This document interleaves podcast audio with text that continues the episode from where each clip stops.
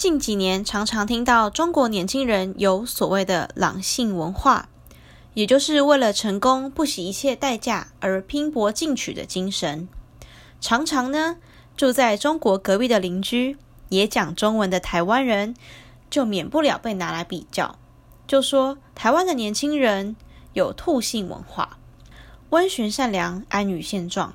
相形之下，就产生了台湾要加油啊！要向中国青年看齐，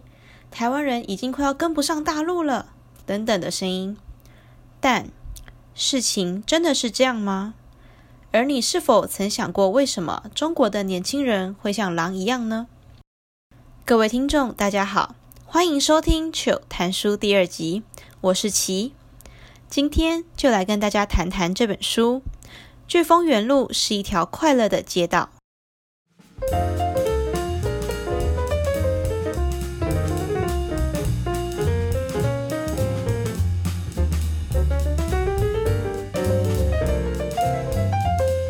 那在开始之前，我先来回应一下上次听众，呃，有一些给我的建议，像是背景音乐太大声、讲话太快，或者是口头禅，然后也希望，呃，内容更加丰富，也想听听我去交换的故事等等的，你们的建议我都收到了，所以今天呢，就想要借由这本书来跟大家分享一下我在上海交换的时候遇到的故事，或者是我学到了什么。就来谈谈这本书《飓风远路是一条快乐的街道》。这本书是我在上海大学交换的时候，有一门课叫创业人生，而这本书呢，就是开这门课的教授刘颖斌老师所赠送给我的，可能是照顾台胞吧。我那时候还被请去喝茶尬聊，这样呵呵。讲到台胞，我还有一个很好笑的故事，但是呢，其实也很惊险。就是我在交换的那阵子啊，其实中国有传出说有所谓台湾间谍，然后被发现，然后在大陆可以说是闹得沸沸扬扬的，就是那种你点开新闻啊，或同学老师可能都会讲一下这样啊。我就好巧不巧就修了一个跟党有密切关系的老师的课，然后呢，我就好巧不巧的不知道人家。就第一次上课嘛，也不知道人家到底要怎么点名，然后人家装 app 我也不知道，然后旁边也没有半个认识的人可以问，所以我就找下课呢就去找老师补点，结果就超级尴尬的啊，就是下课前老师宣导说，不要看台湾人讲话爹就以为人家单纯善良，要有点戒心，知道吗？就是这只是我浓缩过的一句话，但事实上呢，他应该有讲了这件事情，讲了大概有十分钟吧，就很尴尬啊，我就想说。啊，我能不能不点名啊？可是也不知道那边不点名会不会怎样啊？算了算了，我还是去点名吧，就硬着头皮去。然后呢，台湾人讲话会有一种弯腔，就他们讲，呃，就是我们讲话比较嗲，然后我们会有一种独特的腔调，就他们其实很喜欢这个腔调，但是在这里呢，就是呃不是很好啦。对，就是我一讲话的时候，老师就问说啊，我是台湾人吗？然后我想说，哦，完蛋喽！我当下整个人呢就傻住，有点就是僵掉，就是从头僵到尾，然后都完蛋了，完蛋了。然后脑袋突然就闪现那种人生跑马灯，然后我就想说，吼吼，接下来要怎么办？结果老师就说，你叫什么名字？然后我就只好把我名字告诉他嘛。然后他就把我的名字写在了一张纸上，而且他写超大，然后就带走了。就那那堂课呢，其实是晚上的课，大概下课的时候大概八点吧，晚上八点八九点之类的。然后我就走回宿舍啊，就看到那种月黑风高的夜晚，你知道，就是小时候不是都会这样吗？月黑风高杀人夜什么之类的。然后我就想说，会不会我走一走之后回宿舍的路上就不见了，或者是我回宿舍之后就不见了，反正就很，其实那时候挺慌的。然后。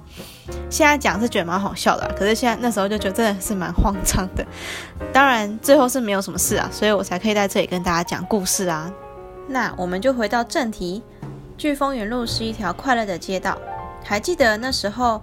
呃，老师送书给我的时候，他写给我一句话。那他说：“大时代的波澜起伏固然宏伟壮丽，小人物的一粥一饭同样弥足珍贵。”这本书呢，他写的其实是住在上海市宝山区飓风园路的人的故事。就这个地方，其实是上海大学的靠近宿舍的一条路，这样，然后还蛮大条，因为我住在那边。它虽然是从一条街为出发点，但因为就大家都知道街上的人来来往往嘛，也不一定停留在上海，也有从四面八方过来的人，所以我们还是可以从这里呢以小见大，大概的了解一下中国人在想什么，然后他们是怎么样生活的。所以今天会跟大家分享三个重要的概念。事不宜迟，我们开始吧。第一个部分，我会想跟大家分享的就是第六章，呃，神州专车司机为了家庭，我只能逃离东北。故事是这样的，司机呢，他每天早上四点半就出车，晚上十一点半或者十二点收工。他一周要工作六天半，只有星期日下午休息个半天。可以想象，这工作时间真的非常长。作者就很好奇啊，就问他说。犯得上这么玩命吗？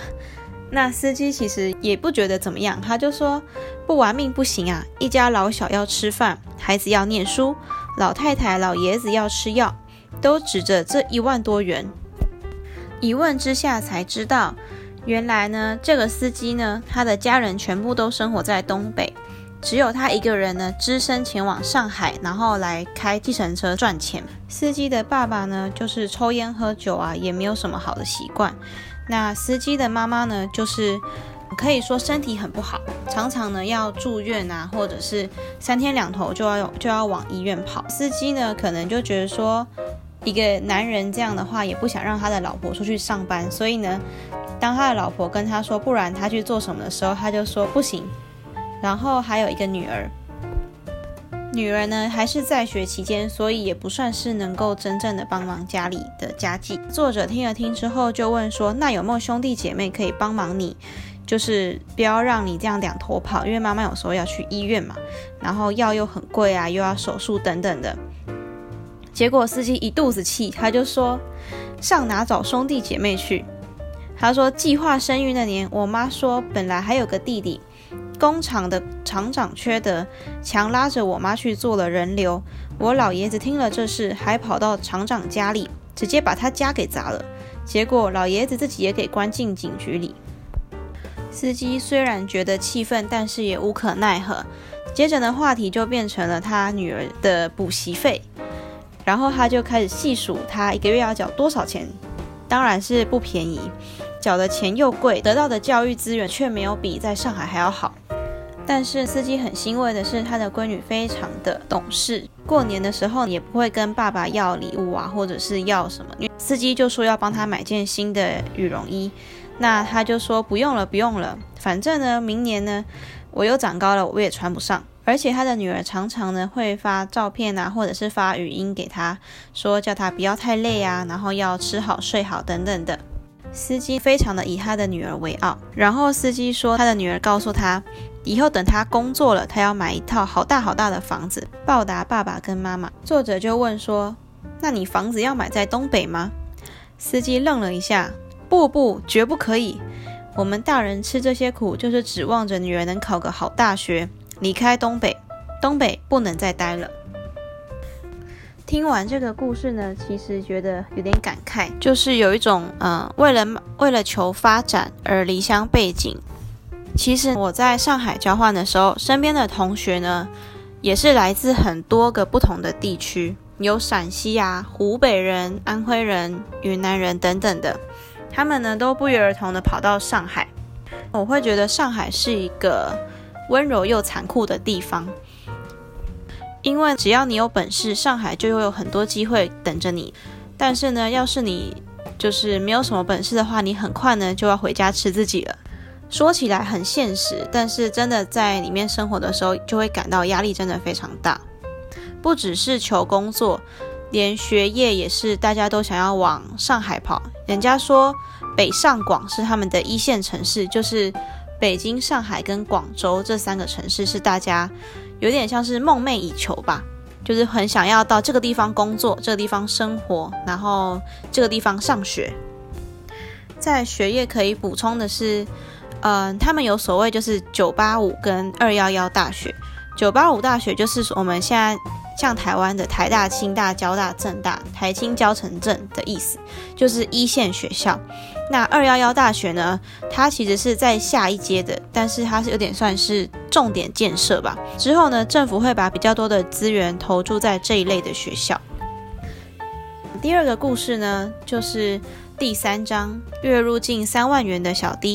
卖掉了上海的房子，选择离开。他说：“上海这个城市，不论你处在多高的地位，也不管你来了多久，从你买第一套房开始，就进入了一场永不停歇的换房游戏。从小换到大，从大换来更大的房子，从更大的房子呢，再换成学区房。”从学区房再换成别墅，他说一辈子换不到头。在我交换的经验来说呢，其实我并没有碰到太多就是关于上海要要一直买房子这件事情。可能是因为我接触的人都是学生阶层的，所以比较不会谈论到这个议题。但这篇文章既然有写的话，我觉得也很有可能是上海正在发生的一件事情，所以呢就把它提出来跟大家分享。如果说呢是买房子这件事情的话，我会觉得借由赢得社会呢对自己崇拜的目光，去证明自己人生是成功的。那最简单的方式就是去换更好又更大的房子啊，或者是车子。这样很明显的，人家一看到就说：“哇，这个人不简单哦。”或者是这个人哦，看起来家里应该赚蛮多钱的哦。哦，那就对他尊重一点吧，不是？其实要讲的是，有点像是社会的目光，让人家喘不过气。回过头来，刚刚第一个故事就是那个司机，他其实也有提到说，就是呃一胎化政策对他造成了很大的影响，然后他其实很不很不满。对，在我的看法，我会觉得说，一胎化以后啊，家里面的事情啊，或者是不管是经济还也好，或者是决策等等的，到最后面都会落在一个人的肩上。一个人将来要养两个人，他如果没有比较高的收入，这个家庭以后该怎么办？如果一个家庭这样想，两个家庭也这样想，那么呢，到最后大家都闹腾啦。所以在如此高压的环境之下呢，孩子的爸妈其实也给自己很大的压力，他们会觉得说，千万别因为我耽误了我的孩子啊。所以呢，有钱的出钱，没钱的出力，就是要倾尽自己的所有去栽培自己的孩子。要把希望都寄托在孩子身上，其实这样一想，其实就也不觉得奇怪，说为什么会有虎妈？那如果照着小孩的成长历程去想的话，这些孩子呢，都会在高压又令人窒息的期待中成长，就像是爸爸妈妈会盯着他的学业成绩，就说啊，你一定要考上一个好大学。那考完大学之后呢，你一定要读个好的研究所，不然就是你呢一定要上医科呢，上什么什么之类的，就是比较符合社会期待的科系。又或者是呢，哇，那你这学期呢应该要拿多少张奖状？你这学期呢应该要做什么事？什么事？就是爸妈会想要去控管自己孩子的每一个成就，他们会想要去掌控。然后虽然说不一定掌控之后就会有结果，但是他们就觉得说。把他们把掌控有点像是当成自己的压力，就是如果我的孩子之后呢就没有很有很好的发展，他们会觉得是他们自己的错，所以他们会把压力施加于孩子身上。所以说，大陆的青年为什么会有狼性的特质？我是觉得说，在如此高压又令人窒息的环境下呢，他们要培养出那种狼性的拼命掠夺的气质，是一种必然的结果。那我们再看第三个故事吧。第三个故事呢，其实也是小 D 的故事，因为我觉得他的故事其实有分很多个面向，然后我想跟大家再分享这一个。他说他自己为什么会想要选择出国，因为他当初是卖掉上海的房子，那现在呢，他想要出国念书，就除了言论自由啊，或是为了孩子的教育等等的，他说这是为了给他自己一点喘息的空间。蓝天白云小城市，没有这么多人，没有这么多的束缚。只要你好好工作，认真纳税，所有的人都是一样的。讲到这里，其实也不难看出，中国呢，它快速发展的背后呢，其实是与传统观念呢令人窒息的拉扯。中国常常会有口号说要那种求新啊、求变，然后求快。他们不断的引入新技术啊，或者是西式教育等等，因为现在有很多的呃西方国家比较有名的学校，好像都会来中国去设分校，这样你的表面上看起来就是很进步啊，很先进，就光鲜亮丽的。实际上，里面的人民正在胁迫当中，有点挣扎，这样，然后在求着生存，就很像一个老的机器人突然呢被装了一个全新的心脏。那一开机的时候，大家可想而知，就是动力很强很强，但是四肢跟不上啊。而平民就在夹缝中求温饱。书里面呢，其实还有一句话，就是中国的发展是高速的铁路，错过了就跟不上。一方面会觉得说，发展快速是好事嘛，但是人民的压力很大啊，因为没有人想要被淘汰。因为淘汰呢，换句话说就是没有工作嘛，找不到工作赚不到钱，那要怎么活下去呢？其实我觉得交换一趟啊，中国的教育给我的感觉有点直白，但是就是我觉得这句话应该是最好形容，就是有一种要马儿好又要马儿不吃草的感觉。就他们很想要学生帮他们想一些很好很好的 idea，就是创新创意啊等等的。然后，可是他们上课就就是嗯，他们上课给的教材就是不够，就是就是他们可能只给 A，但是学生自己要想到 B、C 注意。所以你可以想得到，就是其实中国的学生都是很辛苦的在撑着。其实嗯。我也曾经在那段期间，不呃不一定是学校，我有因为我有参加很多组织之类的。那其实我在其中有看到很多很多，就是那种求着机会往上爬的学生。那好不容易哦，从比如说二十个啊，十个、二十个，有些更夸张，就是一整班可能只选一个的那种机会。好不容易从一群人中被选上了，但是呢，他犯了一个小错，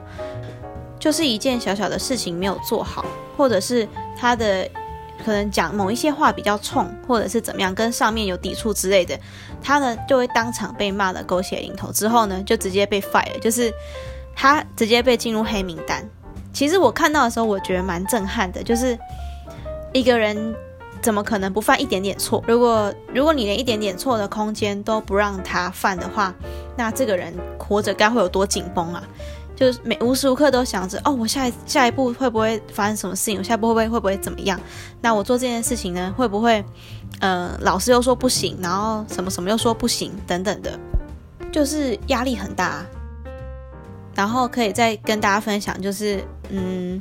其实我微信微信朋友圈，因为大家认识都会加微信嘛，他们讲微信，对，就我微信的朋友圈呢，其实有一位，因为我参加过呃 STP 种子训练计划嘛，那叫做 Seed Training Program，呃，之前其实有有关有听众问过我这件事情啦，对，所以我现在来分享一下其中一个部分吧，就是呃我在上海分部呢有认识一个朋友，那他其实曾经呢就在他的微信上面就 po 了大概一桌子的证照。你可以想象奖状啊、证照啊、什么会长啊等等之类那种证明书，那你可以就大概一眼望去，大概会有十几张左右吧。然后他的 po 文就说：“这只是我一学期的量，大概是这样意思。”就我记得，所以我就觉得说，哇，是怎么样？大家都呵呵 对，大家都很拼哦。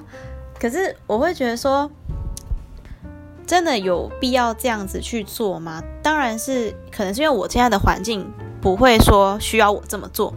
但是如果我今天换个环境，比如说我今天如果在中国生长的话，我可能也会这样做，因为我觉得这是一种环境的压力。其实很多时候呢，一种精神呢跟文化的产生跟大环境脱不了关系，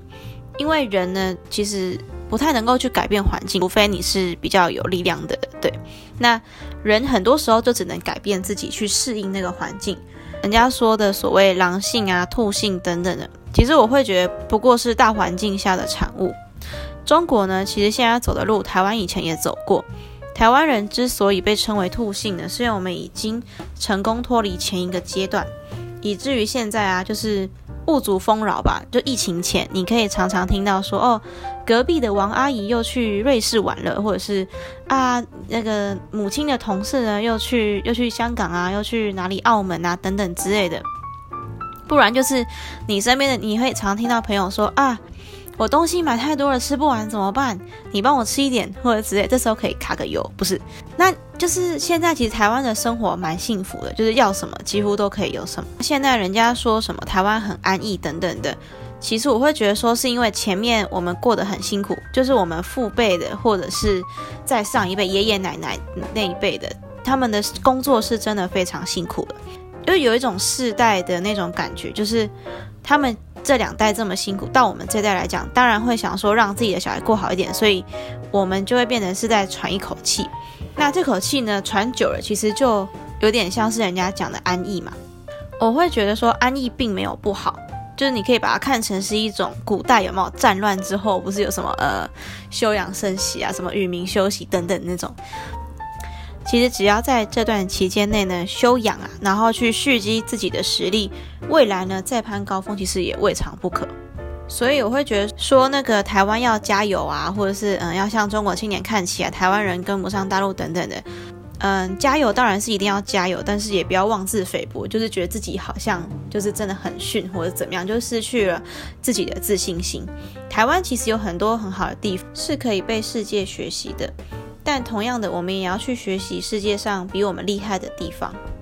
就是有点像我第一集所说的吧，就是中庸之道嘛，